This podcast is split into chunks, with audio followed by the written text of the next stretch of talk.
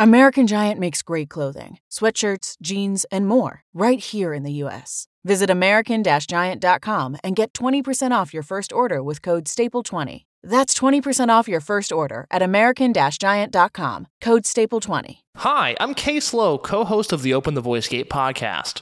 The one question I'm constantly asked when it comes to Dragon Gate is how do I get into the promotion? Well, stop asking and start listening to the Open the Voice Gate podcast released every Wednesday on the Voices of Wrestling Podcasting Network. For exclusive news and show reviews, look no further than the leader in Dragon Gate coverage, Open the Voice Gate. Hello, friends. Welcome back to the Gentlemen's Wrestling Podcast. A little bit of a surprise episode from me, your host, Jesse Collings. I uh, I just had some free time this afternoon. Uh, I guess it's this evening time because I'm recording this at a little bit before 7 p.m. on Friday, August 11th. Uh, had some extra time and just had a few topics I wanted to discuss and didn't have a guest booked, but this is the part of the pro of being able to run your own podcast is that if I feel like talking about something, I can just hit record and I can start blabbing about it. Uh, and hopefully people are interested in listening to it. Uh, as as I will preface all of my solo audio with this might be terrible, might be awful audio. If it is, I apologize. But so far, people have responded kindly to the solo episodes, so I'm going to keep doing them when I feel like it. Um, but uh, yeah, and I started with a hello friends greeting uh, that's that's a that's a Jim Nantz says when he does the Masters. I don't really like Jim Nantz uh, as a as a fan of uh, AFC, a major AFC team that has played many many big games on CBS. I've had Jim Nantz call a lot of the games for my favorite team, and I do not like him as a commentator, but I do like it in the Masters when he says, "Hello, friends." Um, makes me feel warm, makes me feel safe. Uh, it's a nice way to greet your viewer because they're not just your viewer, they're your supporters. Podcast wouldn't be possible without the supporters. So these people are my friends. Each and every one of you listeners is my friend. Unless I've met you in real life and I've told you explicitly they are not my friend, because then we're not friends. But for all of you who I've never met before or I have met and had kind interactions with, hello, friends.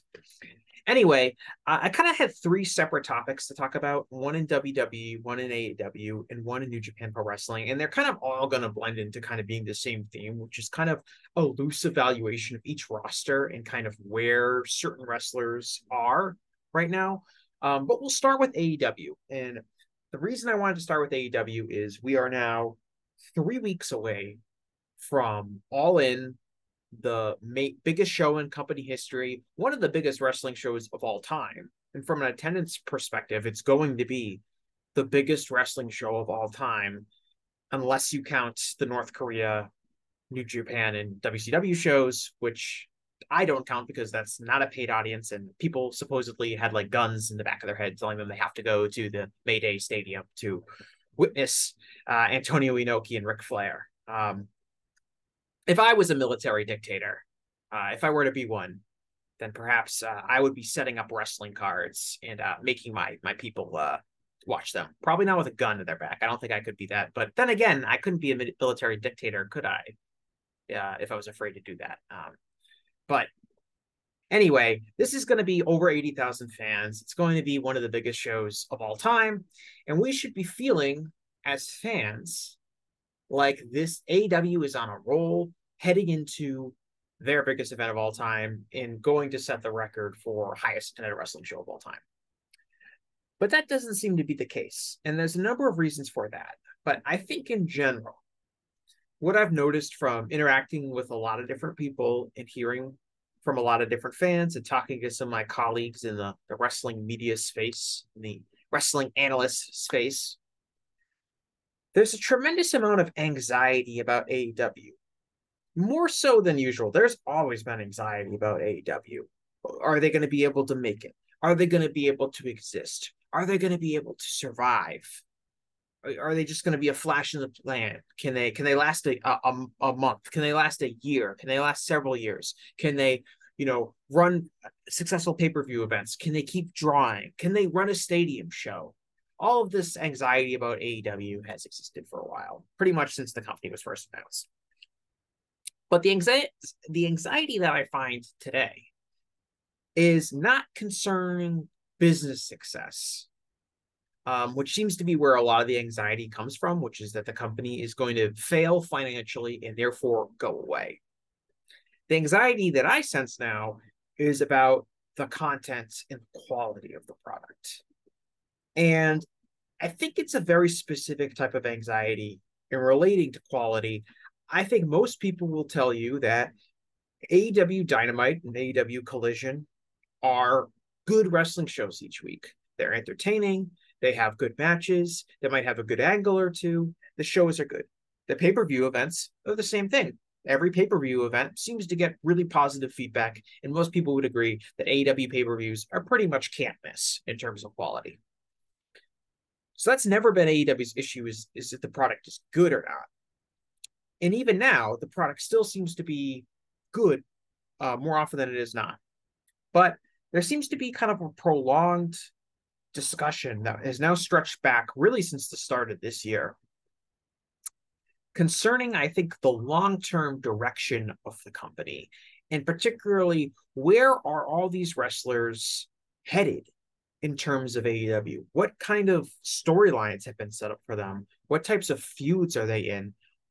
What kind of character are they developing? And as we sit here, three weeks away from the biggest wrestling event in a the biggest event in AEW's history, it seems like there's not a clear direction for a lot of major stars on the show. Uh, and, and that is reflective of the lack of clear direction and clear character uh, work of a majority of AEW's roster. And I'm not going to go up and down the entire roster and tell you which one, who who's doing what. But if you look at this card that we have for All In, and part of the reason is we only have a few matches for this card, and I think I like, okay, MJF and Adam Cole, they have a very clear direction. It's easily the strongest match on the show based on, you know, the storyline, fan interest. Obviously, it's probably going to be the main event. The world title is on the line, all of that stuff. That that's good. And you could throw in some of the the people that are around that feud, like Roderick Strong. Uh, now it looks like you know Matt Taven and Mike Bennett are involved. So those people have a clear direction looks like we're going to get Young Bucks and FTR.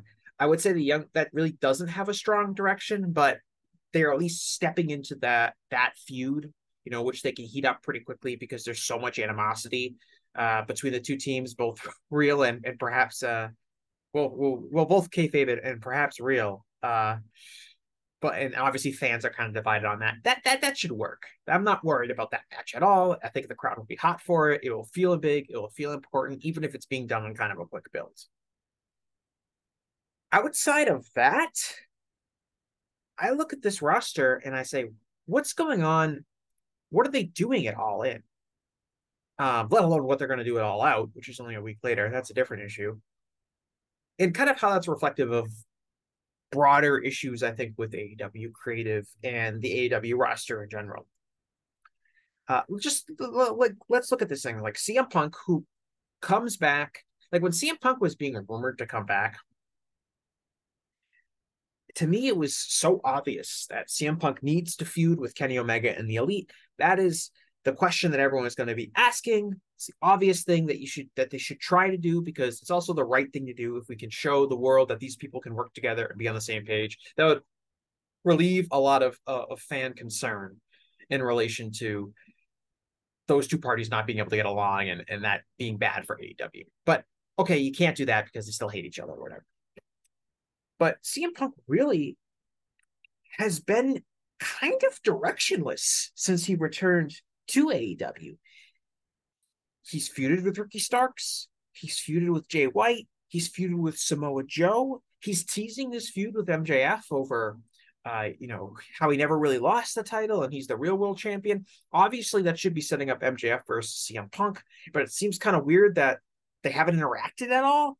Uh, maybe they're just waiting to finish this Adam Cole story with MJF. And this Adam Cole story with MJF, I don't think it's going to be ending at, at all in. I think it's just going to be beginning because I think one of them is going to turn on the other, and that's going to lead to a big feud.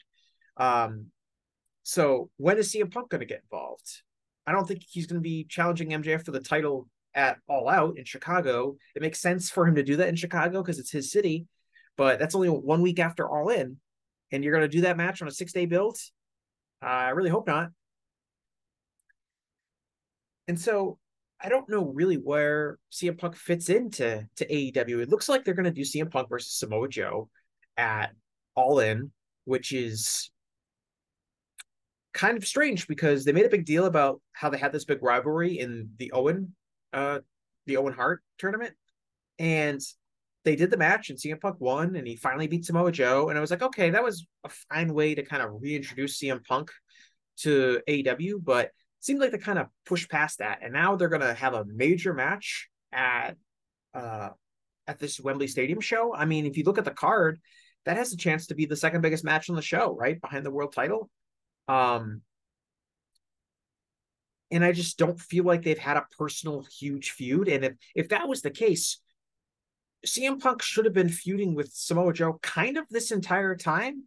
Like CM Punk should have lost that match to Samoa Joe in the first round and then kind of be chasing him and and, and hopefully settling the score at Wembley Stadium. Instead, CM Punk beat Samoa Joe. CM Punk spent like a month and a half feuding with Jay White and then Ricky Starks, and now he's back to wrestling Samoa Joe. I just don't find that to be really consistent at all. And I've liked Collision so far. I think it's a good show, just like Dynamite is a good show. Like the the week to week quality of the shows is not an issue. But it's one of those things where it's you start being concerned about the directions of everyone on the roster and is creative kind of losing focus. We talked about how Tony Khan had his first, you know, what do you have? His first four champions for AEW all mapped out in his head. And, you know, there was a lot of long term booking and long stories taking place. And now it just kind of seems like they're winging it. And I think that's reflected in a lot of these wrestlers not having clear directions. And it's reflected in not having a card figured out for for all out or for all in for, for all in and for all out that's gonna drive me crazy they're one week apart and i keep calling all in all out um, but I'm sure I'm not the only person who's doing that. But not even just CM Punk. Ricky Starks. What's Ricky Starks doing? Okay, he did have this kind of micro feud with CM Punk that lasted a few weeks. Um, that seems like it probably should continue based on the results of their match on Collision. But now CM Punk's back to working with Samoa Joe. What does that leave for Ricky Starks?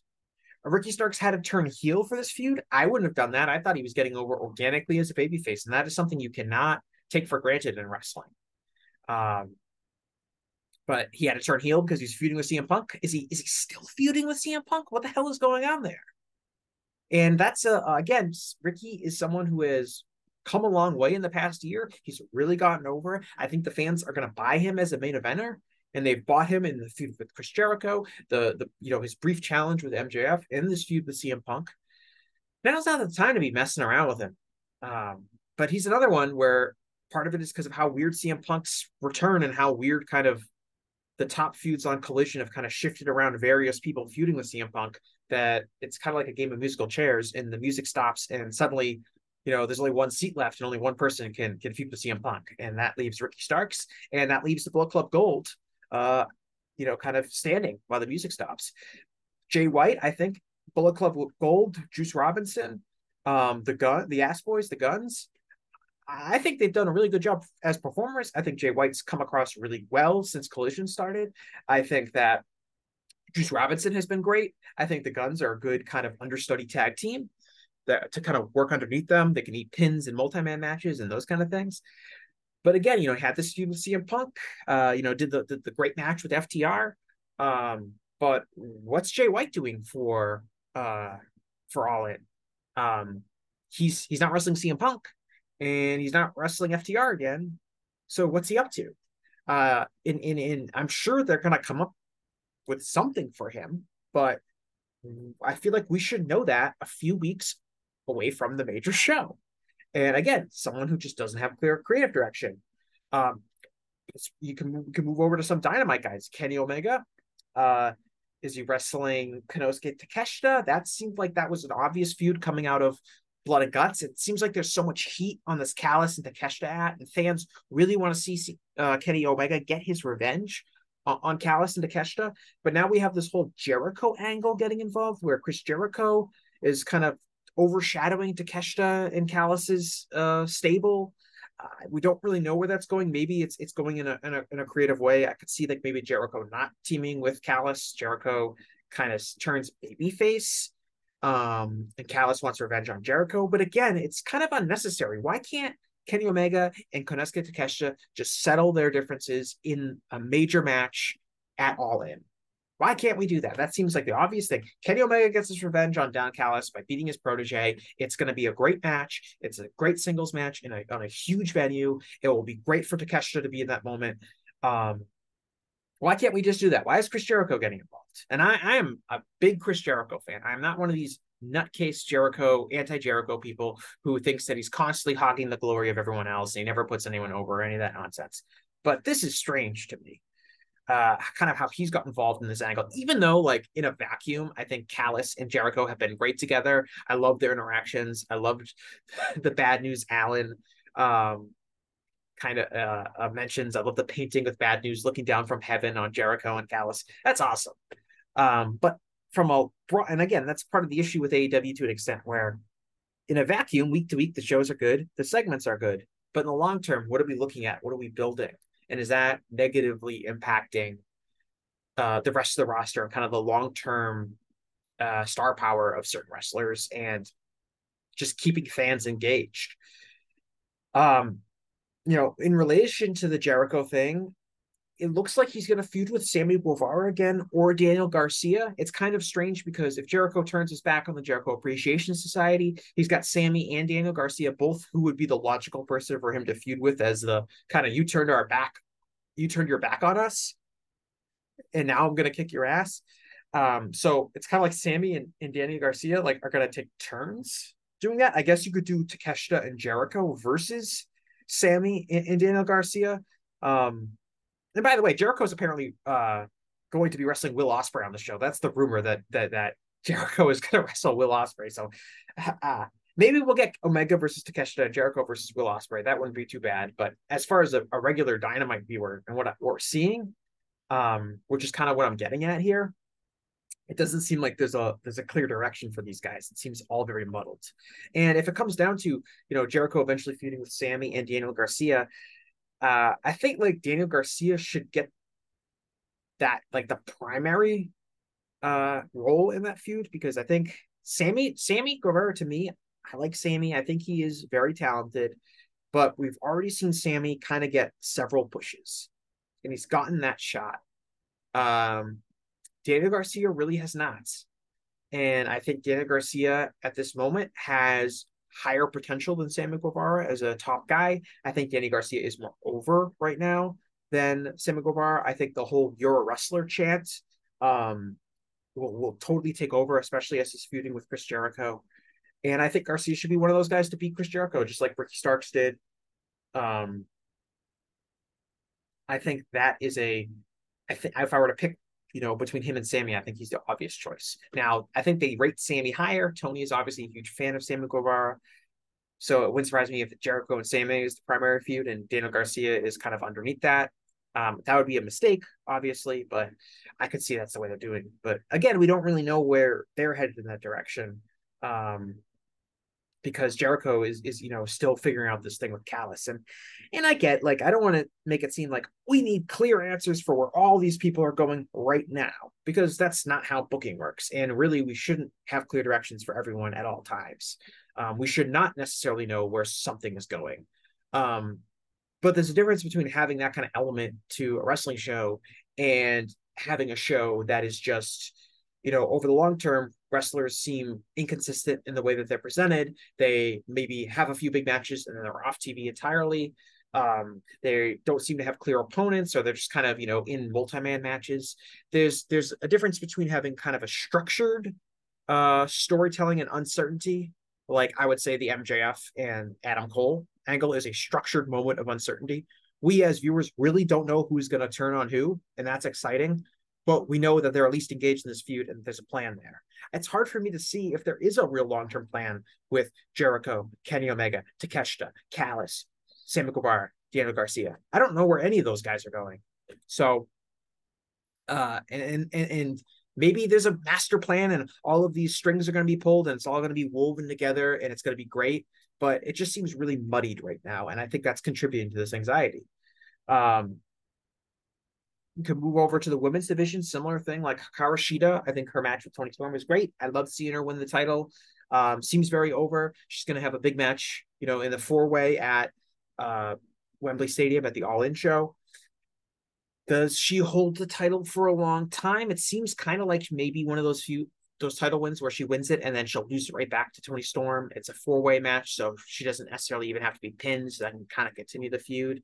Um, not really a clear direction with her. Not real cl- clear direction with a lot of the women's division. Uh, you know, Britt Baker's in this match, but you know, Britt Baker and, and, and, you know Jamie Hayter before she got hurt, and Shida's been in the mix as well. Obviously, they've kind of had this really prolonged feud with um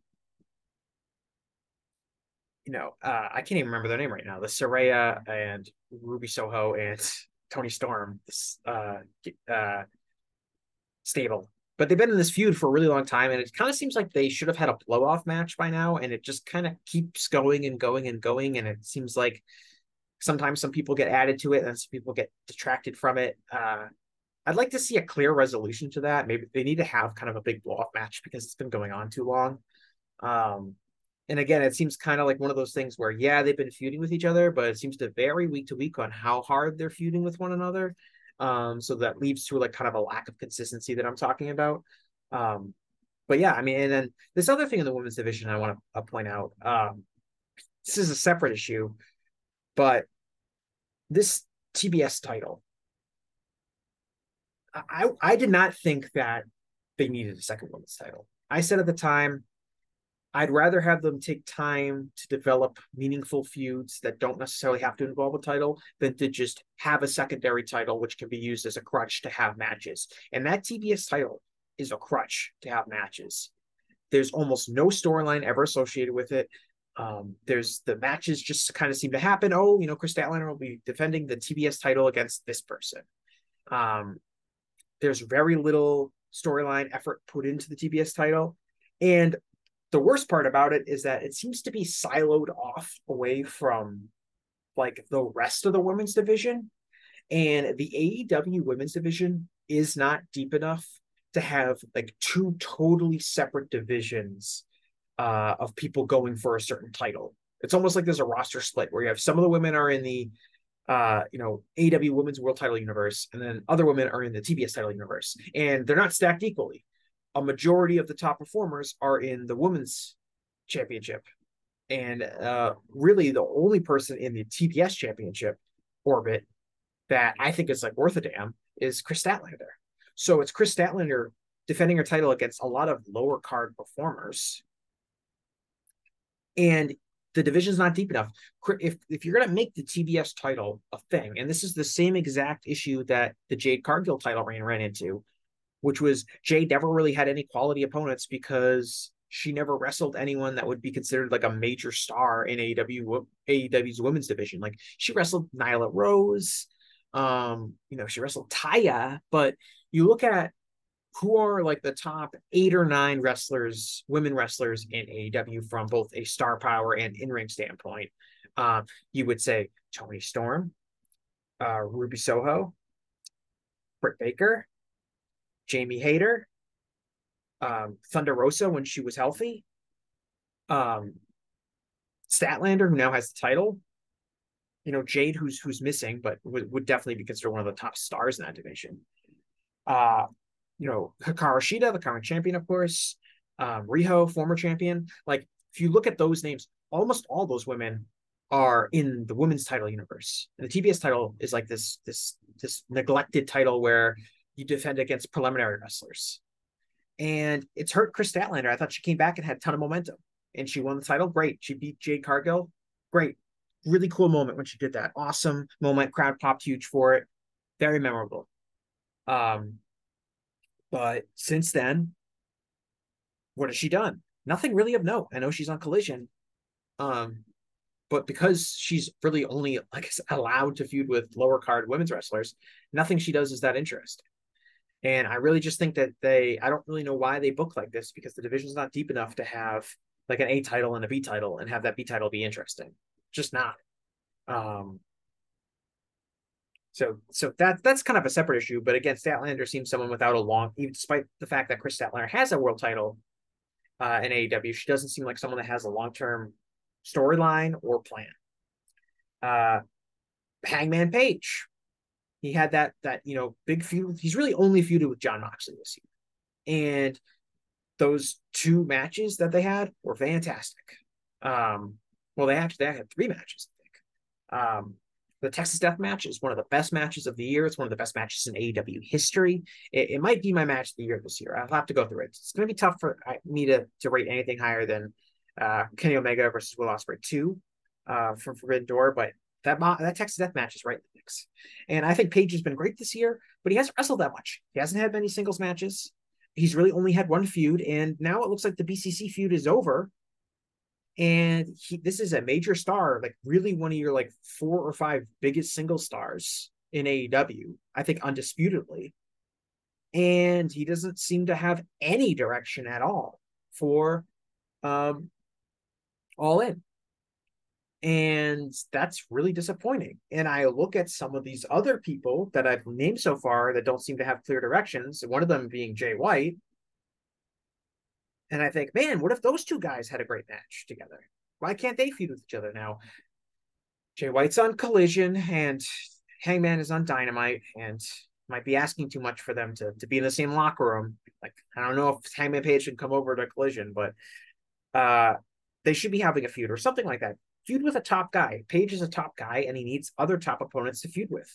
And he, outside of Jon, the Jon Moxley feud, it just simply hasn't been there for him this year, and that's really disappointing. Um, you know, I liked his work in the the Elite versus BCC feud, but that was kind of him being a collective along with the Young Bucks and Kenny Omega. He's an independent star now. He is a that was kind of the whole story was him going out on his own and making it. Um, you know, is he going to feud with Dark Order? I, I, don't think so. Like, I don't think he should be like, I, he needs a top feud. And I, and I like Evil Uno and I like Stu Grayson and I like Silver and Reynolds, but they are not top guys that should be wrestling. Like, Evil Uno and Hangman Page is not the kind of match I would envision for Hangman Page wrestling at Wembley Stadium.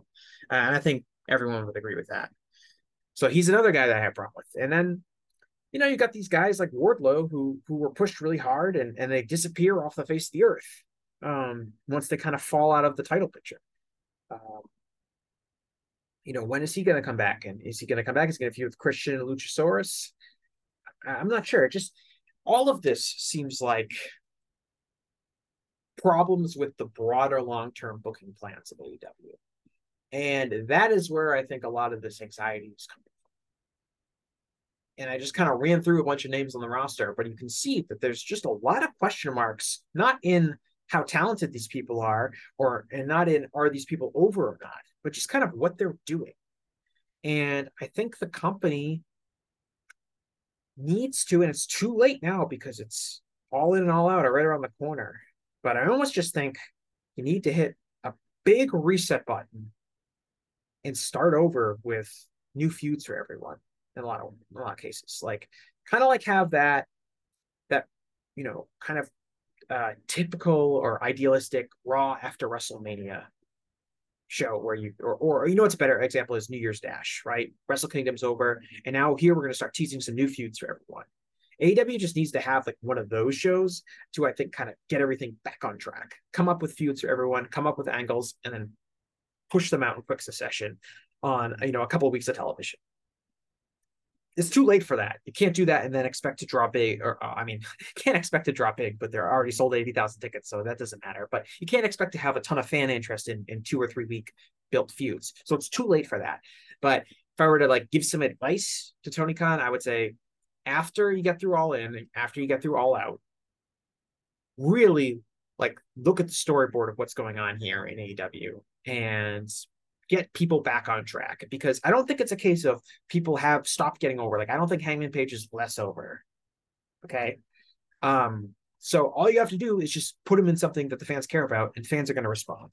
And that's true for a lot of these people on the roster. I feel like it's just been lacking lately, and I think fans can see that, and the more perceptive fans are starting to get very concerned. So that was my AEW rant. Um, let's switch gears. Let's go to to WWE.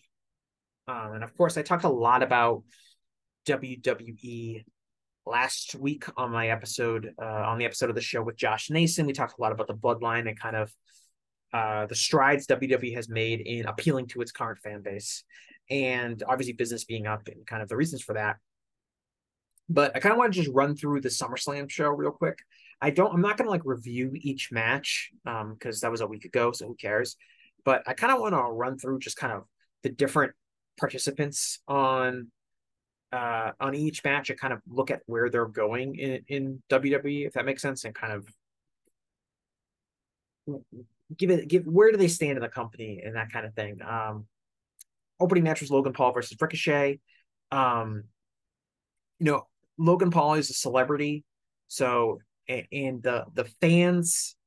I don't think he's over as a babyface, but the fans kind of respect him a lot more as a wrestler. Um, than than they did when he first debuted. Which why wouldn't they? He's been excellent given his level of experience. Um, but you know what this match was really about to me was like Ricochet getting like a real opportunity in WWE, which he just hasn't gotten a lot of. They'll throw him into like a multi-man ladder match and, and they'll let him do some high spots. But for this show, you know, he had a real feud. He exchanged promos with Logan Paul, and he went out there and he had an 18 minute match on a pay per view on SummerSlam in, in front of 50,000 fans. Um, and that's kind of like what we always hoped Ricochet would be allowed to do in WWE. And he just hasn't gotten that many opportunities. And I think, you know, they had an idea, which is like, we want Logan Paul to do a bunch of athletic stuff and have these these these gifts that go viral on social media. So they put him in the ring with a guy that can do all that stuff and, and, and can keep up with him and help him get through all the, plant high spots. Um, so they picked Ricochet. Um, I don't think it necessarily confirms that like WWE really believes in Ricochet, that Ricochet is suddenly going to get a giant push in WWE because I don't think Vince McMahon really sees much in him. And when that happens, I don't care that Triple H is like pretending to still be in charge. Ricochet, like Ricochet is not going to get a gigantic push as long as Vince McMahon is calling shots in WWE. Um, but that being said, this was a very nice match for him to have, and I'm happy that he's able to at least get that opportunity because there are a lot of guys in, in WWE that kind of have similar talents, and we just don't see them get the same kind of opportunity like that. And this was at least a chance for Ricochet to be presented like a serious um, main roster star, which is unfortunately been there's been few and far between opportunity opportunities for that have been few and far between. Um, second match was Cody Rhodes versus Brock Lesnar. Uh, this was kind of the end of, of Cody Rhodes feuds. I'll, I'll tell you what, I did not like the ending to WrestleMania. I thought it was a terrible finish, and I thought they made a big mistake by Cody Rhodes not winning. Um, I do think Cody should be like kind of really grateful for Brock Lesnar being there for him to wrestle because I do think Brock is such a big figure in WWE still that Cody and Brock, like Cody feuding with Brock, it doesn't feel like Cody took a step down because he lost the match at WrestleMania, which is what my big fear would be. Would be Cody has gotten over as top babyface, and now that he's failed at WrestleMania and he lost against the biggest star in the company in Roman Reigns, he, it's there's nowhere to go but de- but down. And I don't I don't think he's as hot as he was going into WrestleMania, but I do think that this long feud with Brock Lesnar has at least allowed him to maintain a level of babyface aura that is important for his long term survival uh, as a drawing babyface in WWE. Um, and so they had their match. Brock at the end, despite turning heel, uh, is, now babyface again by shaking Cody Rhodes' hands. We never found out why Brock Lesnar attacked Cody Rhodes and turned on him in the first place. Uh, it was just never explained.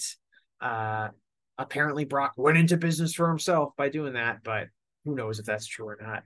Um, it was all very confusing to the viewer, I guess, but I don't think fans ultimately really care if Brock Lesnar is a heel or a babyface or really what any of Brock Lesnar's motivations are for anything. He's Brock Lesnar. He comes out, he suplexes people, he gives them the F5 he's the most believable badass in all of wrestling. Like, I don't think people think too complex about Brock Lesnar's character, and he, can get away with a lot of stuff. You know, as a eh, from a, from the way he interacts with people, the way he kind of switches between being a babyface, being a heel, beating up baby faces, beating up heels. He can get away with all that because he's Brock Lesnar and he has that aura, and basically nobody else does.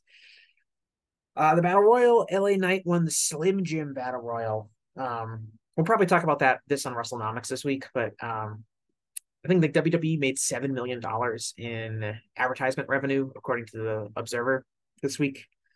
Um, and we're gonna start seeing more and more of this stuff. Like the app, the the advertisers are gonna have sponsored matches and things like that. And if you watch any major sporting event, like the Super Bowl, obviously is a perfect example. Like every single bit of the Super Bowl is sponsored. You've got someone sponsoring the pregame show. You got someone sponsoring like the introductions. You got someone sponsoring the coin flip. You got somebody sponsoring the national anthem. You got someone sponsoring the halftime show. You got someone sponsoring all the replays that they show, the post game show, the trophy ceremony, like all of every single aspect of the show sponsored. And that's true for a lot of prof- professional sports uh, events. And I wrestling has always kind of under monetized those events. Um, and having these specialty matches you know they, and they've had like the main events have been sponsored by by major sponsors before and things like that but we're going to start seeing more and more of those. Um i don't really like i doesn't i don't like like the corniness of ones like obviously the zombies attacking miz for the the movie the batista movie or whatever was bad. Um i don't like it when it's like oh it's the pizza hut you know, battle royal and like there's a lot of obnoxious product placement. But when it's just someone sponsoring something, that's that's fine. You know, who could possibly be bothered by that? I'm numb to it as a real sports fan. I never noticed that. You know, this pitcher's change is sponsored by Amica Insurance. Uh, you know, I'm just numb to that. But um, LA Knight won. Uh, LA Knight's getting really over. He's getting great reactions from the fans. Um, and you know that was the right choice. You know, this was mostly a geek battle royal, um, but there was people like Sheamus and AJ Styles and people with more credibility in there. Um, but LA LA Knight won. Um, then we had the MMA rules match: Shayna Baszler versus Ronda Rousey. Uh, Shayna Baszler won. Uh, this match was not good, as I could have told you beforehand, because wrestling fans do not like um, you you know MMA rule matches. Uh, they if they did, they'd be going to MMA fights and not going to wrestling events. Um, Ronda Rousey just an absolutely awful like last like year or 18 months in WWE. Uh her whole career is going to be so weird to evaluate as wrestling. It's it's really hard to it's hard to remember kind of how big of a star she was when she first showed up in WWE and she had that match at WrestleMania and there was the whole I think it was the Royal Rumble where she did the thing with the Rock. Um it was uh you know she her star has just fallen across the board since then. And she immediately when she first came into wrestling she was very enthusiastic and you know she was green but her performances were pretty good. And kind of like Brock Lesnar she had that aura of being a real badass um that made people excited for it. But ever since she came back uh to the company she's been bad her heart hasn't been into it. She's been cashing them paychecks and she hasn't really done much. And I guess this was the last thing she wanted to do. She wanted to put over her friend Shayna Baszler. But Shayna Baszler, people in the main roster, people don't buy her as a real wrestler because she hasn't been presented really as a, as a top star um, for a long time. I know when she first got called up to the main roster, she was, but ever since I think at WrestleMania, she lost. You know, people don't care about Shayna Baszler because she hasn't been presented that way. And people don't care about Ronda Rousey because she hasn't really been presented that way. Um, so this was no good. Fans didn't like it, and you know, Ronda's. I, would be surprised if we ever see Ronda again wrestling. It really seems like she doesn't like it anymore. I don't know if she has like time left on her dates or something like that. Maybe she'll she'll rally and she'll want to do WrestleMania one year. But this that might have this might be the last Ronda Rousey wrestling match we ever see. Um, and just kind of a strange legacy. Walter beat Drew McIntyre I don't really have much to say other than Walter's the best wrestler in the company, and he is by a wide margin. And he should be, um, he should probably like be pushed harder than he really is. He's doing well with the Intercontinental title. You know, he's had these great matches on the shows. That's that's that's great for him. But we're talking about not only is he a great wrestler, but I think he's getting over, and I think he comes across as a legit intimidating heel. And I think you could put him with a lot of different baby faces. He's going to get the best out of them. Um, he's such a good worker. He's so smart. Um, he's so practical in what he does. Uh, he's just a great professional wrestler. That's the only way to describe it. Is that he is a great professional wrestler, and WWE does recognize that because he's been pushed and he's been protected. Um, it's almost time for him to do something more. Um, He's on SmackDown. I don't see him ever feuding with Roman Reigns just because Reigns seems like he's off in his own universe right now. But he he probably deserves more at this point because that guy is so good and he's gotten over and he's been kind of patient in WWE. Uh, he deserves more than this. Uh, what he's getting right now, I think. Seth Rollins versus Finn Balor. Um, you know, Seth is is still a very very good in ring wrestler, um, but he's such a geek, uh, and he's so phenomenally uncool. And the fact that he's over makes me think wrestling is less cool. like the fact that he can come out and he's got an arena full of dorks singing his his name and laughing and cheering him as he cackles like a madman. It, it's so he's so phenomenally uncool, and the fact that he is so popular right now with fans in live arena makes me think, man, this is like the dorkiest thing in the world. And I hope no one comes in the room while I'm watching this this this man cackle and be popular. Um, now, as a wrestler, he's still so good in the ring. Um, he's so athletic. He comes across like a really great athlete with excellent timing, and he can sell really well. I didn't think this match was like amazing, but he he gets it done in the ring. It makes me forgive a lot of the stuff he does, but man, his personality is so toxic to me as a fan. Um, makes me, uh, you know, he at one point he was one of my favorite wrestlers. Like when he was in Ring of Honor, and then when he was in, you know, FCW and NXT, and then he was when he was in the Shield. He he really was one of my favorite wrestlers. I just don't really know what happened to him from a personality perspective. I guess he's doing what he what he can to get over in WWE, which is fine. Um, but but I, I guess I'll talk about this now. Um, it's really more pertinent to Dominik getting over, but Seth also makes sense in the sense of I have never felt less connected with WWE fans, and I have never felt like I have a worse understanding of what is going to be popular or get over with that fan base. And like I just described with Seth, I see Seth and I see a dork, and yet he's getting over He's never been really he's never really been more over than he has where he's coming out wearing his goofy obnoxious boots and wearing his crazy outfits and doing the weird dance. And it, to me you know it, it's so uncool but it's working and it's getting over with the fans. And that's kind of how i feel wwe at this point is the company is hot. The, the decisions they're making are working for their fan base. But I have never been less interested in watching the product. And I think it's impacting my ability to really analyze WWE's product in general because I just simply do not know what that fan base wants.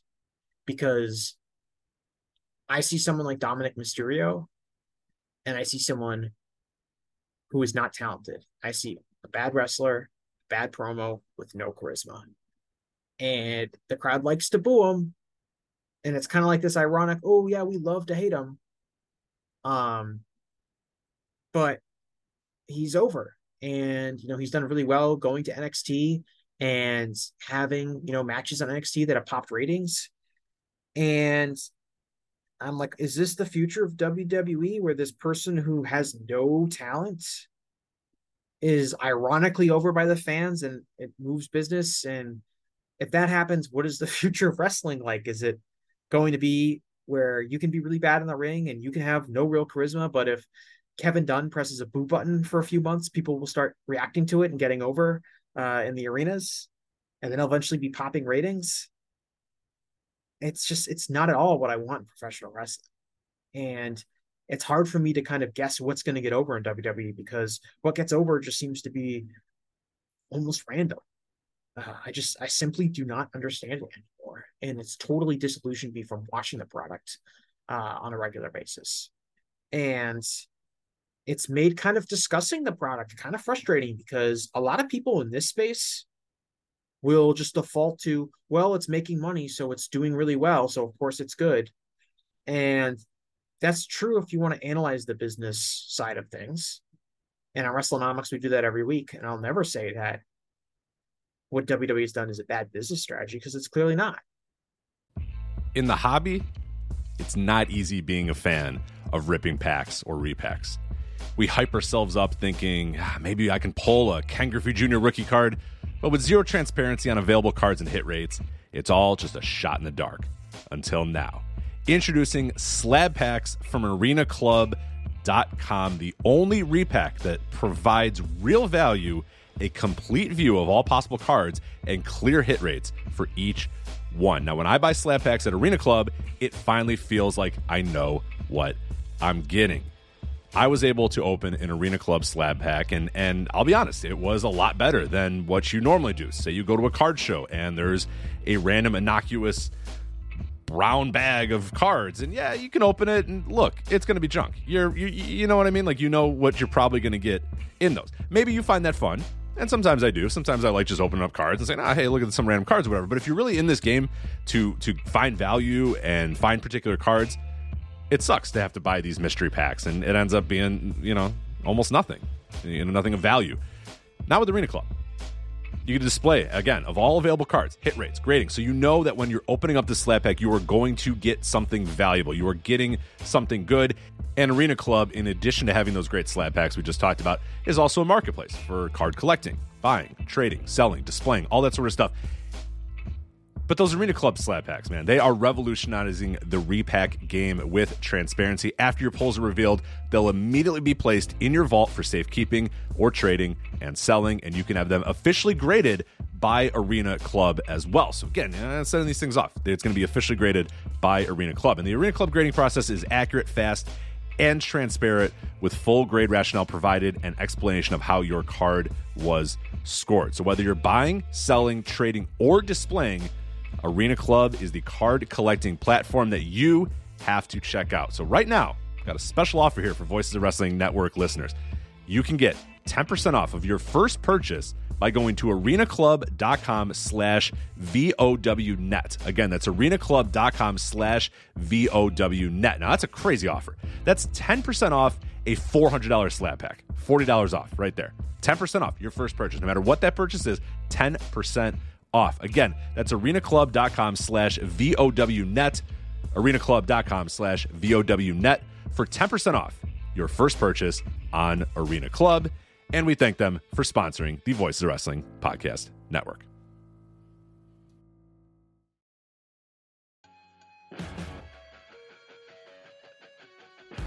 What's going on, guys? This is Rich from the flagship podcast here on the Voice of Wrestling Podcast Network. If I could have a moment of your time, I'd like to tell you about one of our sponsors, Eufy Video Lock. Eufy Video Lock is a smart lock, a 2K camera, and a doorbell, all three in one, offering you triple security. So you can have everything in one device rather than installing many pieces on your front door. But it's not just for security. The Eufy Video Lock is also for convenience. No more concerns about losing keys, and you can assign passwords to your family members and see them coming back home via the integrated cameras. Some other great features we love about the Eufy Video Lock is it is easy to install and set up with just a Phillips screwdriver, no drilling required. Keyless entry, no more fumbling for keys when your hands are full. You never have to worry about kids losing keys or passing among renters. You also have 0.3 second, 0.3 second fingerprint recognition and one second unlocking. Again, 0.3 seconds, it's going to recognize your fingerprints, and in one second, it's going to unlock. And with the AI self learning chip embedded, the more you use it, the more accurate it will be. Also, no battery anxiety. You have a rechargeable battery in there that could last around four months, and you will get a low battery notification before it runs out. Uh, passcode unlocking a remote control with a 2K clear sight, see who's at your door, and control from anywhere through the Eufy app. With enhanced night vision, you can have optimized view even in the evening. You can also secure your package delivery by view and two way audio. And then, best of all, no monthly fee. A bunch of other brands out there are going to charge you a monthly fee. You have your recordings locally, and you never have to pay for storage. Customer service, Eufy's got you handled as well. They are on standby for you 24 7 so you can enjoy a worry free experience with an 18 month warranty, all backed by their professional customer service team. Contact them anytime by telephone, email, or live chat. Personally, as a homeowner, I love my Eufy video lock. I have the ability to see what's going on when I'm not home, when packages have has arrived, and, and really the thing I love the most about it, the ease of being able to lock and unlock my doors without having to fumble with my keys, reach in my pocket, or wait, no crap, they're in my backpack, all that sort of stuff. All this is happening while my dogs are barking at me. You know what? Not anymore with the Eufy video lock. I touch it, 0.3 second fingerprint recognition, one second, door is unlocked. Much, much easier. So if you want to jump on board with Eufy Video Lock, search Eufy Video Lock. That is E U F Y Video Lock. Again, that's Eufy Video Lock, E U F Y Video Lock, or visit eufyofficial.com slash video lock to see how you can gain complete control of your door.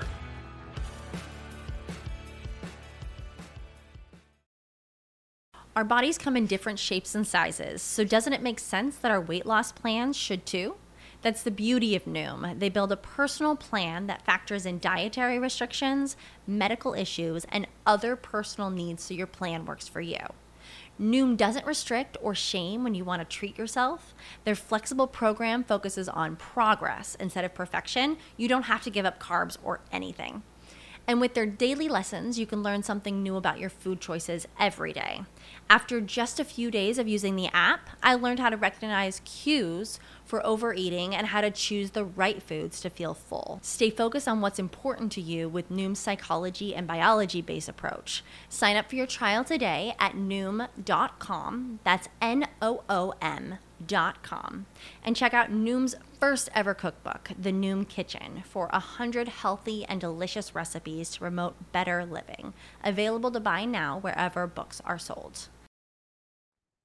But most people are not business analysts. Most people don't really care about the business side of wrestling. They care about whether they like something, whether it's entertaining to them. And in this space, Gentleman's Wrestling Podcast, that's what I want to talk about.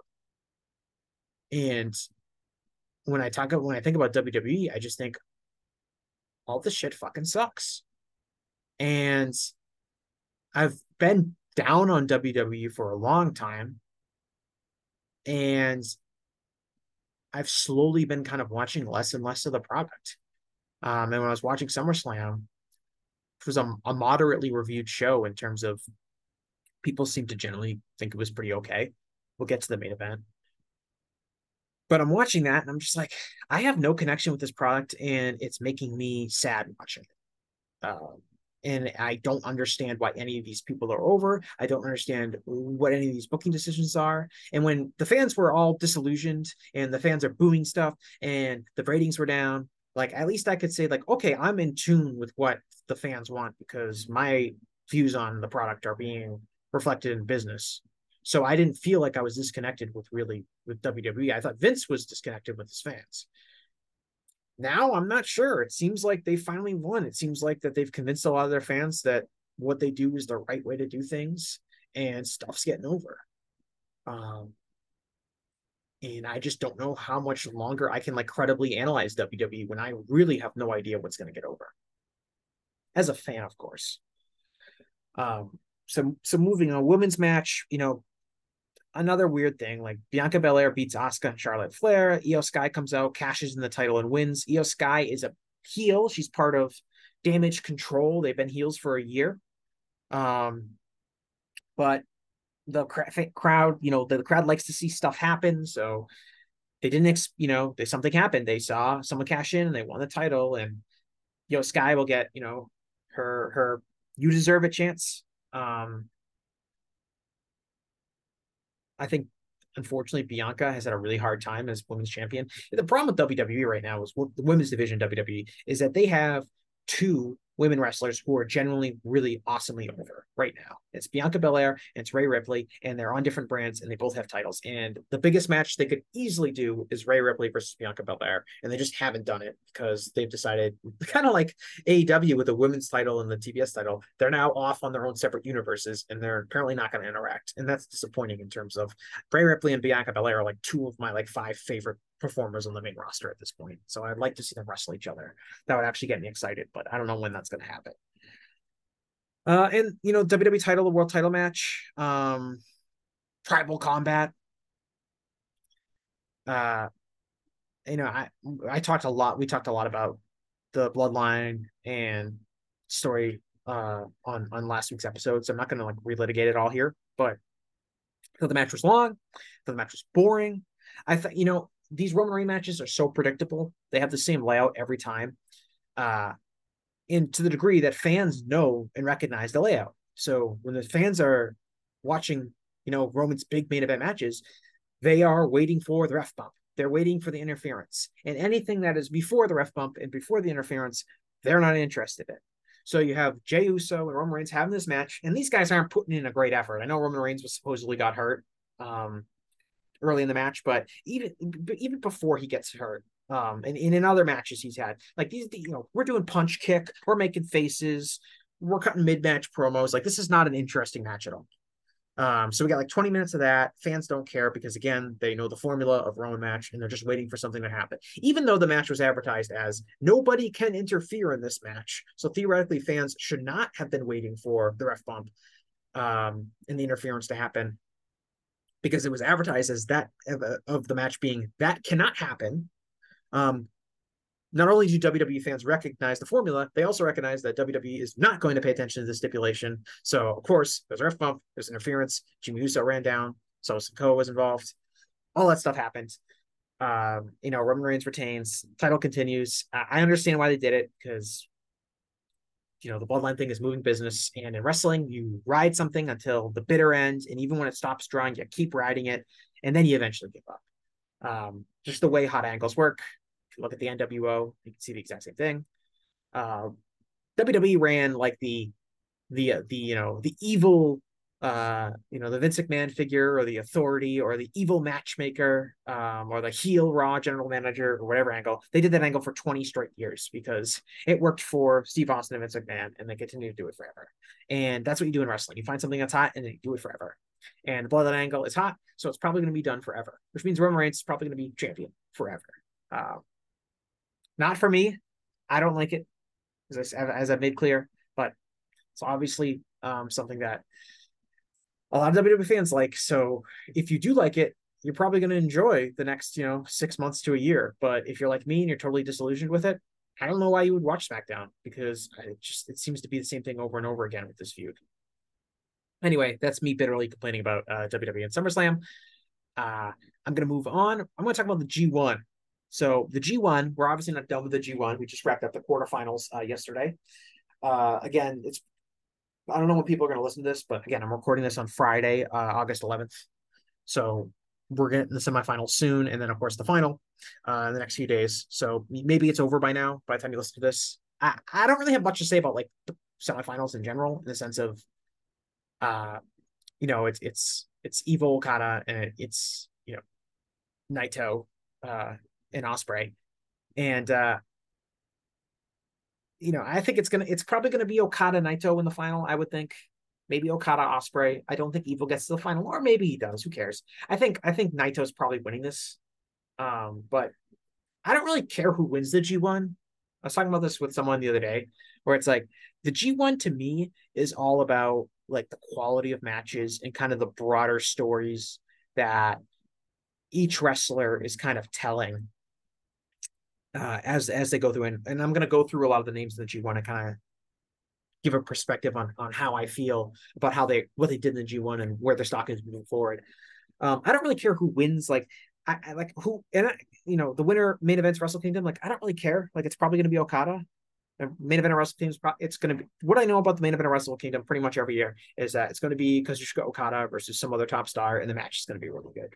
And that's enough for me to get vested as a fan. I don't need anything more than that. So I don't really care who wins the G1. If they were really going the route of making a top star, like let's say uh, Yota Tsuji was in the semifinal, I would be much more invested in it because I think if you were to win the G1, that would really be saying something as we really believe in this guy as our next top guy. With the remaining four guys, I mean, it's three guys. It's all all former IWGP World Champions. Three guys that have basically headlined the dome before. Um,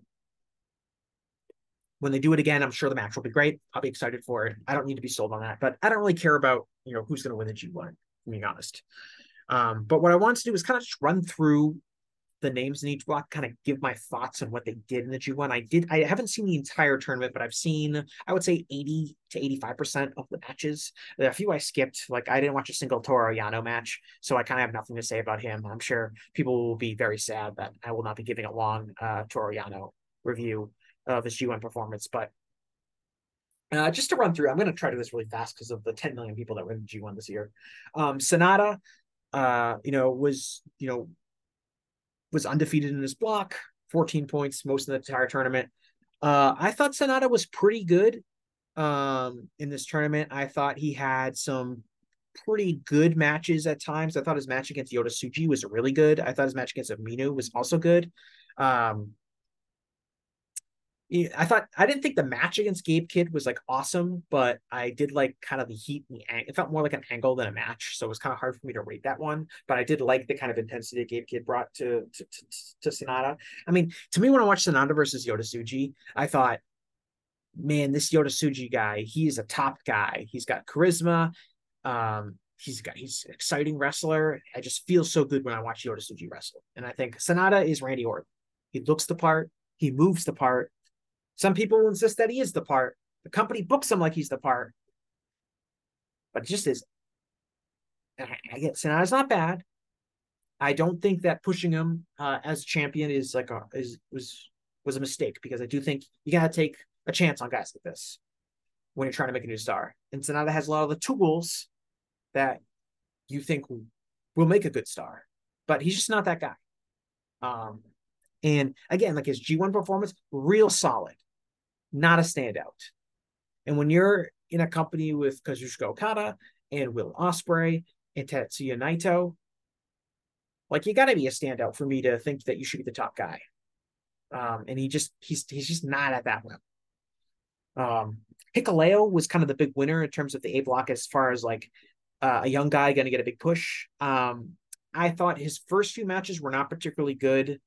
Um, he had a match against Chase Owens, which was just really boring, and it went 11 minutes, and I went which was about 10 minutes too long. But throughout, as he got further in the tournament, I liked his match against Umino. I liked his match against Tsuji, and I liked his match um, against Kiyomiya too, uh, and his match against Naito um, in the in the quarterfinal, which he finally lost. But I thought, you know, Hikuleo is not an amazing wrestler to me, but I think he held up his end of the bargain. It, it, you know, New Japan said, "We're going to push you in this tournament. We're going to have you come out of A block, and we're going to put you in the the quarterfinal." And I thought he had good enough matches where he can credibly be in the tournament for the next ten years as the the monster wrestler who can beat any top star at any time.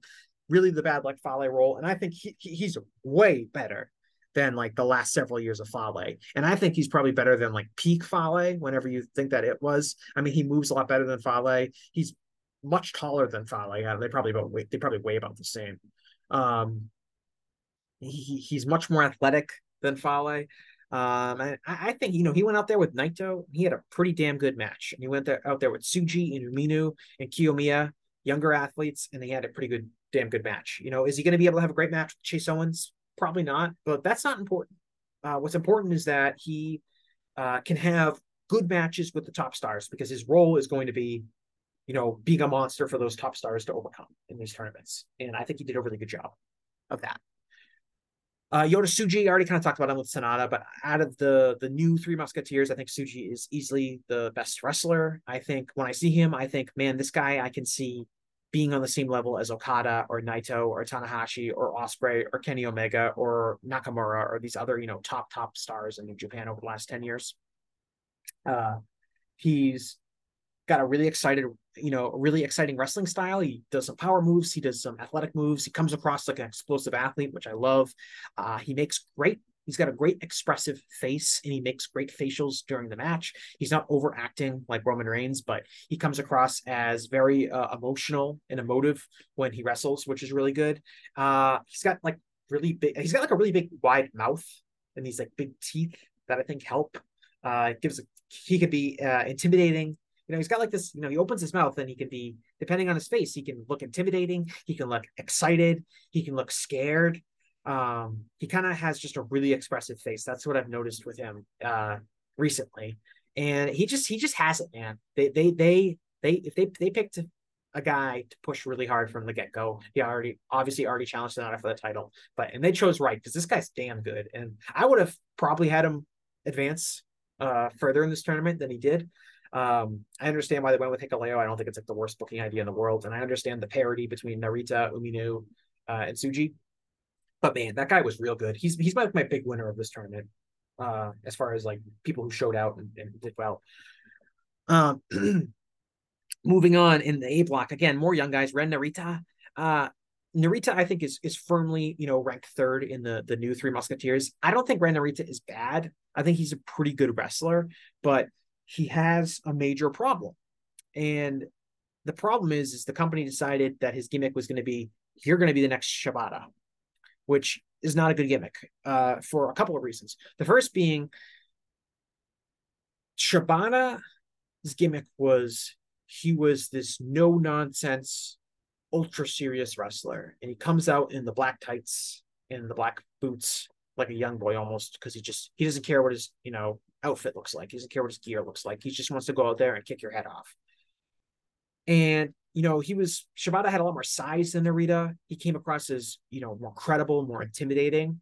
Narita going from you know young lion wearing the black boots and black trunks to Shibata clone wearing the black boots and black trunks kind of makes it feel like he never graduated from being a young lion. And now he's cosplaying as this more popular wrestler. And I just don't think that's going to work for him because he's got to find his own niche. He's not nearly as big as Shibata. He looks kind of small out there in the G1, to me at least. I mean, obviously he's wrestling like Hikuleo, but you know, look at this. I think you compare him to Umino, even uh, you know, Yota Tsuji, Sanada, Kiyomiya, Gabe Kidd. Like he just looks small. Um, so it, and he doesn't have the credibility to be like the badass, have the badass aura that Shibata had, and he, so I think he's struggling uh, to kind of stand out from that. I, I really just want him to get new gear and maybe a slight change in gimmick. I still think he's a good wrestler. Um, he had some good matches this tournament. I loved the two draws because mainly because I love draws in wrestling and I liked the 20 minute time limit uh, in this tournament because I like draws and I, I wish there were more of them in just all of pro wrestling because I think they're an amazing tool for telling stories and to having ongoing feuds and things like that. Um, but yeah, I, you know, he had a, he had an okay tournament, but easily, if we're looking at, you know, in this block, who was a breakout star, you know, he's definitely behind We know he's definitely behind Tsuji. he's definitely behind Hikuleo. Hikuleo advanced. So not like a great tournament for Narita. I'm sure he'll get many more opportunities to kind of stand out. Um, I just I think his gimmick has to change a little bit. Uh, Shota Umino, uh, I thought did really well. I would have him just a hair below Tsuji in terms of uh, like how much they accomplished in this tournament. He's getting over He's a very good wrestler. He's turning into a very good wrestler. I think, you know, he has was plagued by inconsistencies. He wasn't in great shape. He obviously didn't have a great situation going over on his excursion to the UK right at the middle, right as the pandemic started. Um, but he's shown, you know, especially with like his matches with Jon Mox when he's teaming with Jon Moxley and, and the two Forbidden Door matches and sometimes in New Japan, he has flashed that he has top tier ability. Um, you know, he had that, that stinker with Naito earlier this year that kind of maybe set him back in some fans' eyes. But I think he's going to get there. I think he's really talented guy. I like his look. I think his charisma is starting to connect more with the audience, and I think he's getting there as a as a as an in ring guy where I could see him being a top in ring guy in New Japan, which is really hard to do. It's a very high standard to hit, but I think he could get there. Um, the rest of these guys, like, you know, Kiyomiya, I don't really have a strong take on Kiyomiya. I think other people can talk about what's going on with Kiyomiya a lot more than me. But obviously, if you were a big Noah fan, his performance was disappointing. I don't think he had like many great matches. He was solid and he was okay.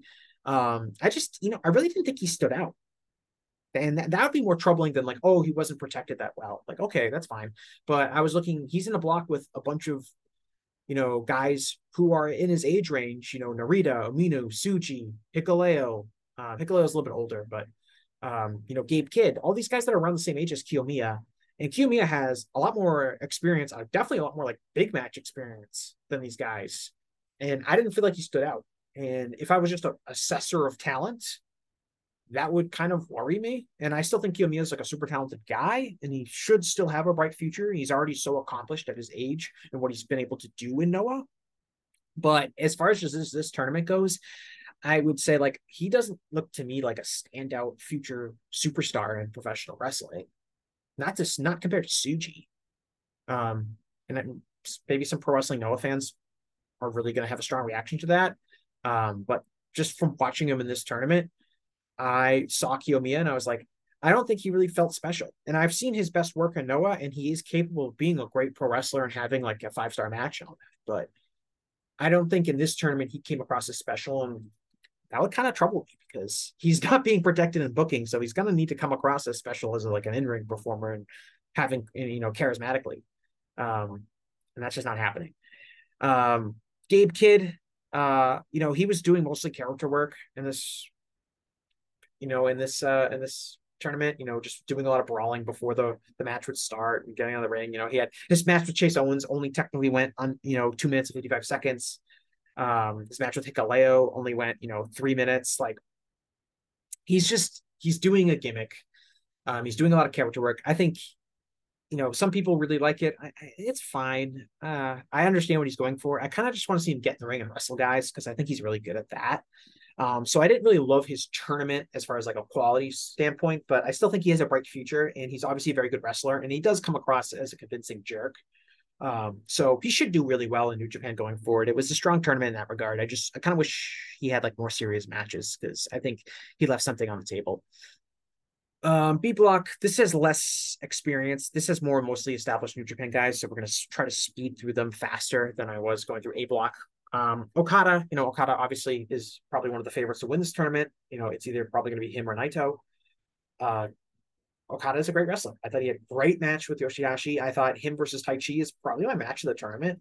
Um, so far, you know, as I say this, you know, right before the semifinals, that Okada Taichi was my favorite match. I want Taichi to win so bad. Um, him and Kenta had a had a kind of. We'll get to Kenta. I'll, I'll bring that up in the Kenta section. Um, now I had a decent match with O-Khan. Obviously, him and Ospreay had like a rushed match because they only went 17 minutes, which is obviously very short by their standard. They probably need to go twice as long.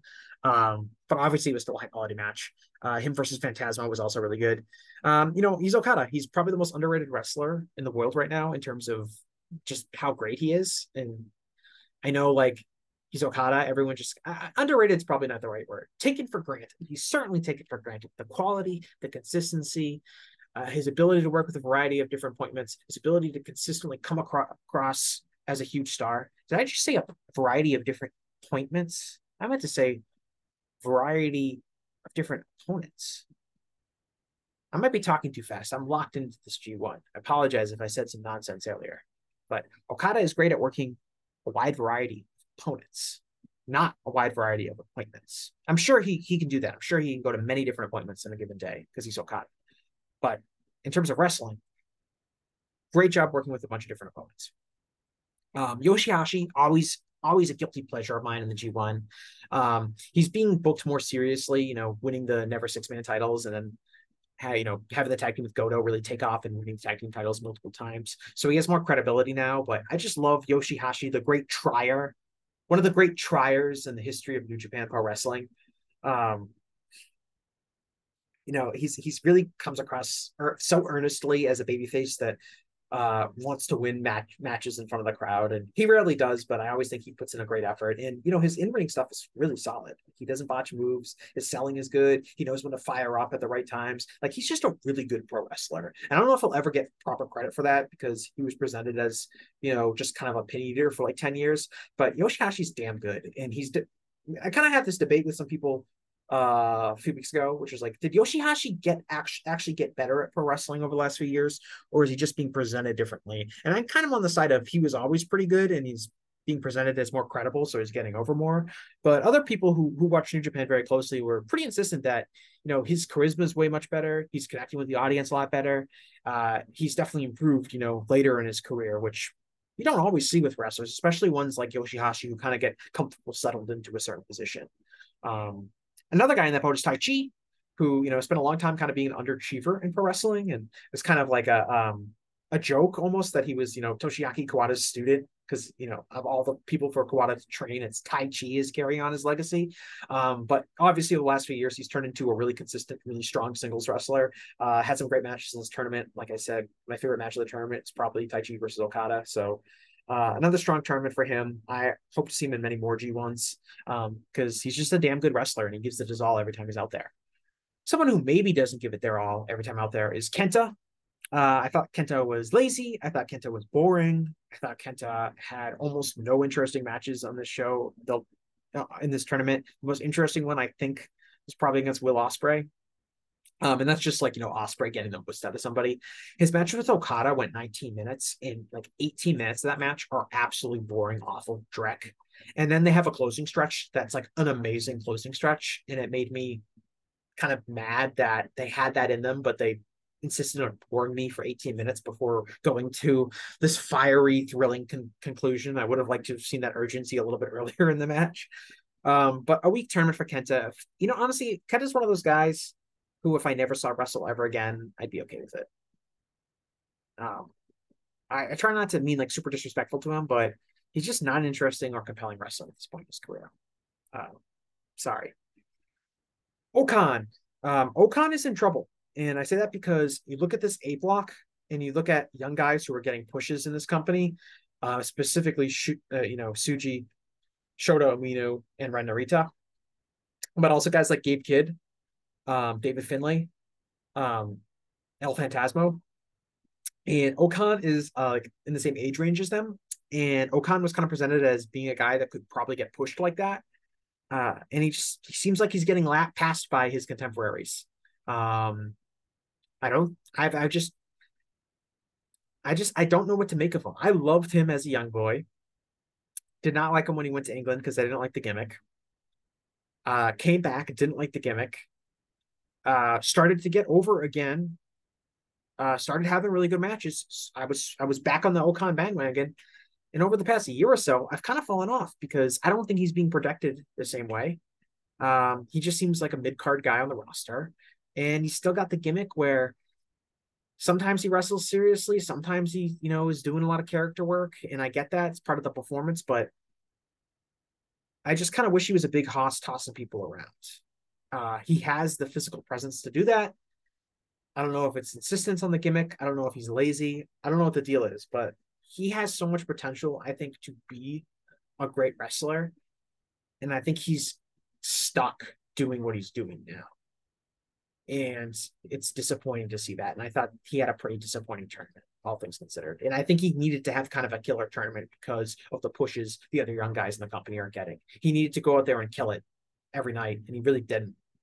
Um, so his stock is down for me. Uh, Will Ospreay, I don't really have anything to say about Will Ospreay other than he's great. Um, he had great matches throughout the tournament. He had like the best match uh, of Kenta's tournament. He had the best match of Tanga Loa's tournament. Um, he's you need if you have a limited wrestler and you need someone to get something out of them, you know, Ospreay's your guy.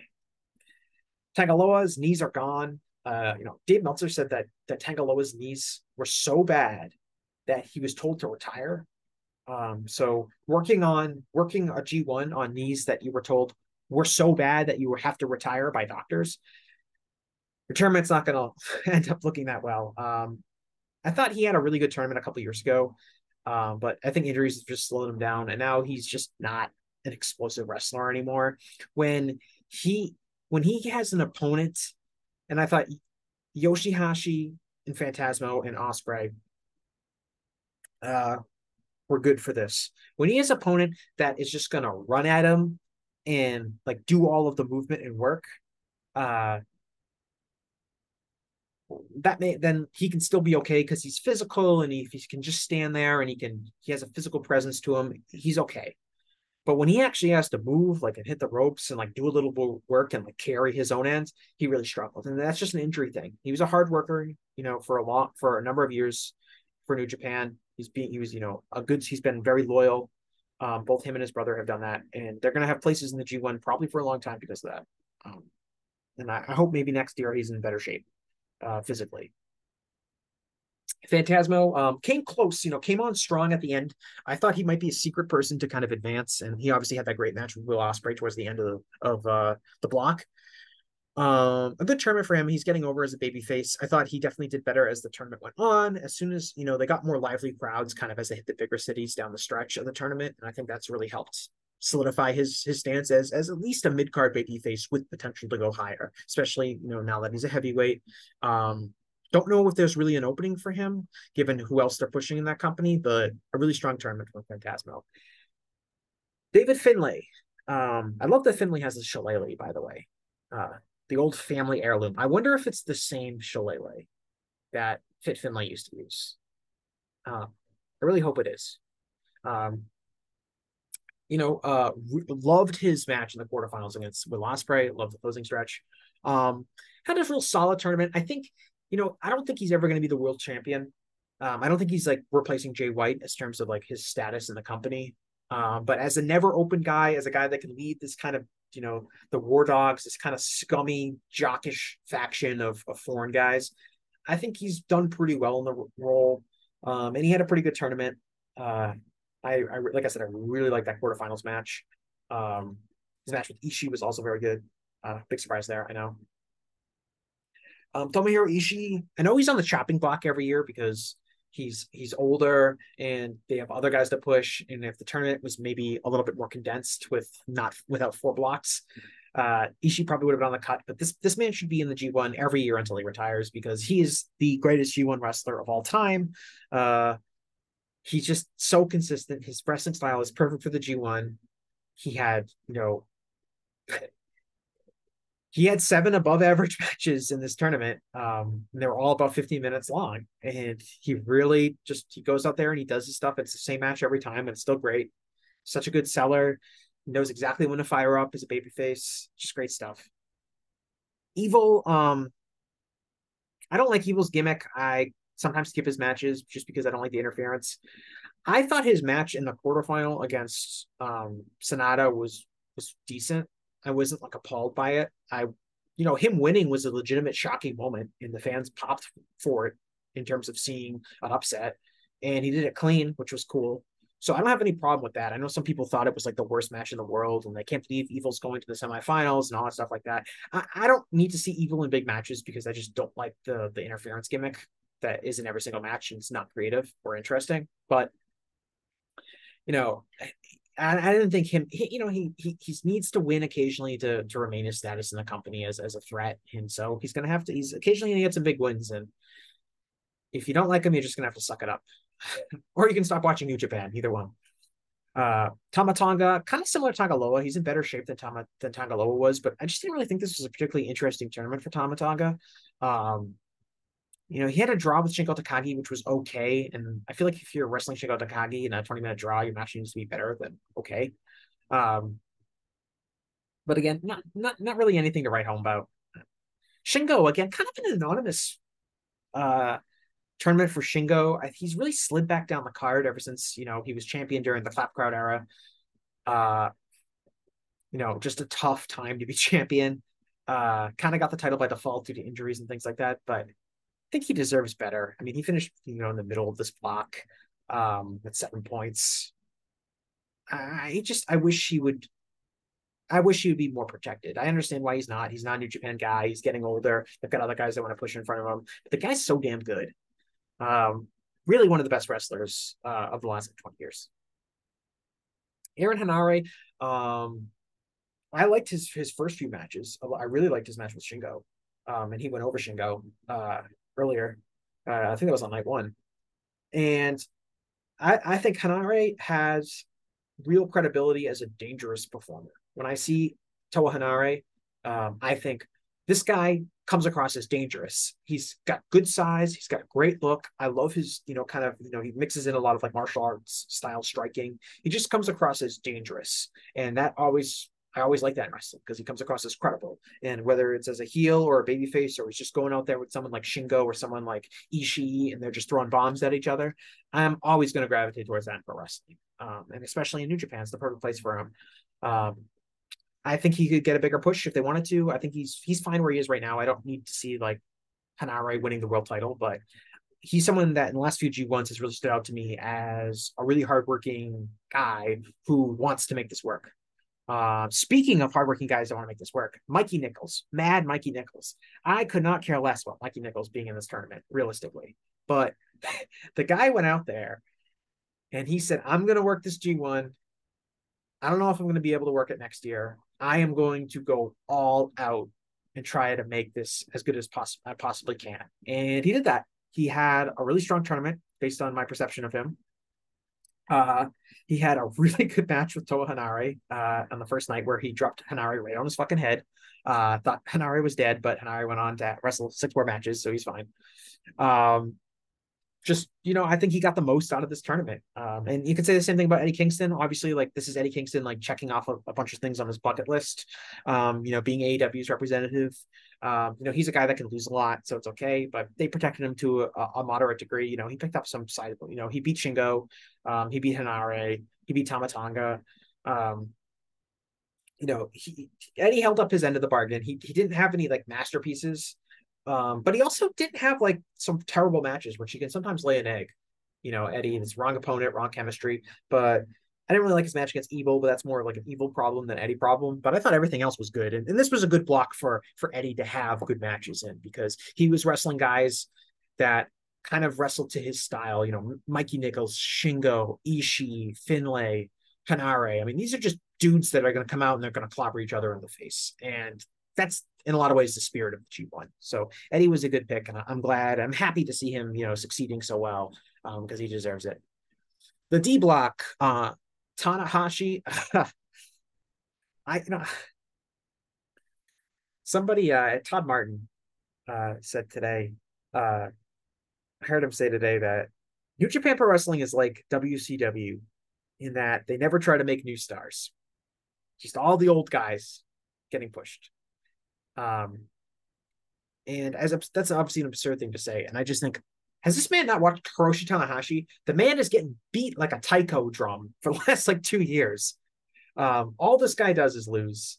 Um, they protected him a little bit. He picked up three wins in this tournament, but he lost to Alex Coughlin. He lost to Jeff Cobb. He lost to Zack Sabre Jr. He lost to Naito. So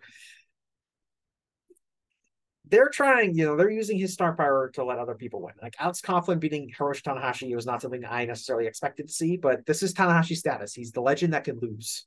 Um, and he's always going to maintain his aura. He, he's just physically shot. It's sad to see. I will say his match with Naito was really good. Um, I thought the finish was awesome. I thought Tanahashi looked you know, despite the fact that it was his last match in the G1, and I you just expect him to be ground into a fine powder by that point. I thought he, you know, he took a lot of risks. He jumped off the top. Him and Sting are like the two wrestlers that when they wrestle, like they come with this added element of drama because I'm afraid that they're going to get like seriously injured or they're just going to like turn into dust uh, at some point because of the way they physically, you know, Sting because he's just so old and Tanahashi because of the way he moves. But goddamn it, if he didn't hit Aces high to the floor on Naito and he didn't go for the high fly flow and eat the knees and just he had a great performance and he might be shot. He's no longer the the the, the steady, consistent performer, but he's still got a few nights of magic per year left in him. And I, I hope he can continue to do that, you know, for as long as he continues to wrestle. Naito uh started off slow. I was starting to think, and part of this is because Tanahashi um you know, is, is, is getting up there in years and is so slow. Goto, who is right underneath Naito with a block, um, you know, Goto, you know, suffered an injury and wasn't nearly as good as he normally is in the G1. And then with Naito got getting off to a slow start in terms of quality, I was like, is Naito in the same kind of class of Goto and Tanahashi? And, you know, you can look at Kenta or even someone like Shinsuke Nakamura as kind of his contemporaries, major wrestlers in, in Japan. It's like, are these guys is Naito part of this group where he's you know too injured and he's just he's just past his prime? And I, I think most people consider that physically he is past his prime, but he did, I think, rally into pretty good form uh, by the end of the tournament. He's obviously still going. Um, you know, he's probably gonna have a killer match with Will Ospreay. Uh, he had a really good match with Tanahashi to kind of uh, wrap up the block for him. Uh, I thought he did really well uh and you know he is he gonna he's gonna go to wrestle kingdom? He's gonna do the roll call finally uh at wrestle kingdom? Maybe uh you know he's still a big star um and he, he's still got enough in him where i think you can still put him in that position and he's still gonna achieve. Goto, as I mentioned, Goto suffered an injury, so this was not the usual Goto, great Goto that we saw. I do think that you know he he suffered an injury. I think on the first night he hurt his rib, and that impacted kind of the rest of his tournament. I do think by the end, like his match with Zack Sabre Jr. was pretty damn good, so he kind of rallied back. But uh the G1 did not stand for Goto this year. The G and G1 did not stand for Goto this year, unfortunately. Um, just you know he got injured. That's that's all I can say is that you know as a t- his he's still wrestling at a high level. You know, as most of that's doing tag work with Yoshihashi, but he's still having really good matches, and I expect to see him again next year in the G1. You know, Zack Sabre Jr. Obviously, uh, good push here. He he made the quarterfinals as he came out of this block. Uh, you know, Zack is a great tournament wrestler, and what I like about Zack so much is that he gets his submissions over and he gets all his roll ups over. So his matches have this just extra added element of drama to them where you never know when they're going to actually end. Um, and that's cool because these matches have these elements of drama that no other match has. And he, when especially in like a tournament where he's kind of established himself as this really good tournament wrestler that can kind of beat anyone in any tournament, won the New Japan Cup before, things like that really help establish him as this credible challenger. And so when he's out there and he's wrestling a guy like Naito, he's wrestling a guy like Tanahashi, and he's wrestling Goto, and he can do all these kind of cool roll ups and things like that. Uh, and the crowd's really into them. Uh, he does really well. So another strong performance by Zack. Um, Zack, talk about this more like around the Hall of Fame season. I know he's not on the Hall of Fame ballot, but if Zack Sabre Jr. was on the Hall of Fame ballot, I would consider voting for him because I think he is the best wrestler I've ever seen at this specific style that he does. And he's been great for like 10 years. And if we're going by like number of four star matches that I've seen, Zack is up there with pretty much anybody. The guy is so consistent and so good and, and has been for a really long time. Um, never hear any buzz about him being a Hall of Famer, but I feel like if I were to talk to people like, do you think Zack Sabre Jr. is a Hall of Famer? And they were to really think about it, people that have watched his career will say yes um, because he's just such an outstanding wrestler. Uh, Toru Yano, I did not watch any of his matches, so I can't comment on him.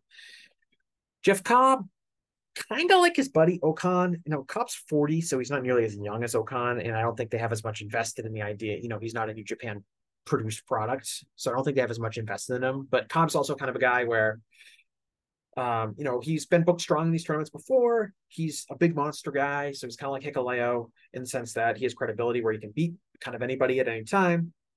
But I don't think he had a particularly notable tournament. I don't think he had any like amazing matches. Uh, solid stuff, but nothing to to, to write, write home about. Uh, the same can be said for Alex Coughlin. Um, I don't out of the the War Dogs that were in this tournament, Finlay, Kidd, and Coughlin. Coughlin had the weakest tournament part of that might be just because he didn't this this D block necessarily didn't have a ton of great opponents for him. It was you know old Tanahashi, Goto with a busted rib, Yano, you know Shane Haste and, and, and Cobb. It just it wasn't a great tournament. Like if you put him in a different block, I think he maybe does has a few more standout matches. But he just kind of felt like a guy here. Um, and he's definitely, I would say, like the third guy in the War Dogs unit in terms of the heavyweights. Um, I think like Clark Connors stood out more, you know, as a junior than than Coughlin does as a as a heavyweight, but um, not really a strong tournament for him. Shane Haste Haste has that match against Naito, which I thought was outstanding. Um, you know, really big upset. Never, uh, never knew, never expected it to happen. Uh, it was kind of a, like the biggest upset of the G1 when it happened.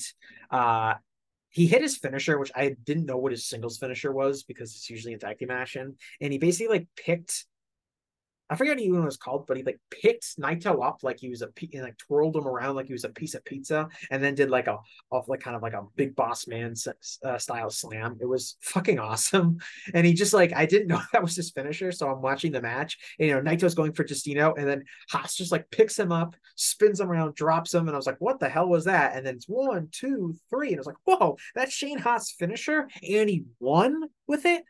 Uh, just like one of those fun moments from the tournament I'll remember forever. Other than that, I don't think he really did anything memorable, but he did get that win over Naito and it was done in a really cool way. So I'm gonna so I'm always gonna like think fondly of him in the tournament, even if that was the only thing he really did of note. Um, but it's kind of the G1. I think that New Japan uh, is kind of like in a rebuilding phase, like in some ways. They're they're getting focusing on getting a lot of guys over. Um, in this match, this this you know they did they had a ton of guys in this this tournament. Um, maybe they shouldn't have as many people as they did. Maybe it would be better with a more condensed field. Um, but I had fun watching it. I, like I said, I watched pretty much all of it. Um, and I do think that they have a lot of young wrestlers going in interesting directions. And I think I want to have Alan Forella on the show eventually. Um, we've been talking about it for kind of a while, but the big trend I see in, in, in puro, kind of across the board, look at what they're doing in All Japan, look at what Dragon Gate is doing, um, you look at what Stardom is doing. There's a real youth movement trying to create kind of several exciting young wrestlers right now. Uh, and trying to make those next stars in a real concentrated effort. A few years ago, it seemed like, especially with All Japan, and Noah is still like this in a lot of cases, um, you know, relying on nostalgia acts and guys in their 40s and 50s. And we've hit, hit a breaking point in Japan where I think a lot of promotions are like, it's time for us to create a new generation of stars. And while the business overall in Japan is down, I do think it's kind of an exciting time to be watching uh, puro because I do think that a lot of interesting young talent is getting pushed, and I do think that was the case in this tournament. Um, even if some people, you know, you look at the, the the, people who made the finals, the you know the the knockout stage of the tournament, it's pretty much all established names, with the exception of David Finlay and Hikuleo. But if you watch this tournament like I did, you'll notice that like there's a lot of cool and interesting stuff that's happening kind of up and down the card, and I think it's it was, was a fun and entertaining tournament even before we get to the finals, um, which are going to be this weekend. Um, but that's it. Wow, this went longer than I thought it was going to. But um, hopefully it comes across well. I'm definitely going to upload it uh, tonight, and we'll see. It probably most people probably won't listen to this until Saturday or Sunday, maybe some Monday uh, listening. Uh, if you're later, it's not really. I don't think it's really that time sensitive. But thanks so much for everyone who's listened, and I will see you again in a while. Hello, everyone. My name is Taylor. And I'm Kelly. And we are the co hosts of Jumping Bomb Audio, the number one show all about the world of Joshi Pro Wrestling. Episodes drop every other Monday where we discuss the biggest Joshi news, review shows, and preview the hottest upcoming Joshi action. So, whether you're a new fan or an old fan, we've got something here for you at Jumping Bomb Audio. Check us out on the Voices of Wrestling Podcast Network.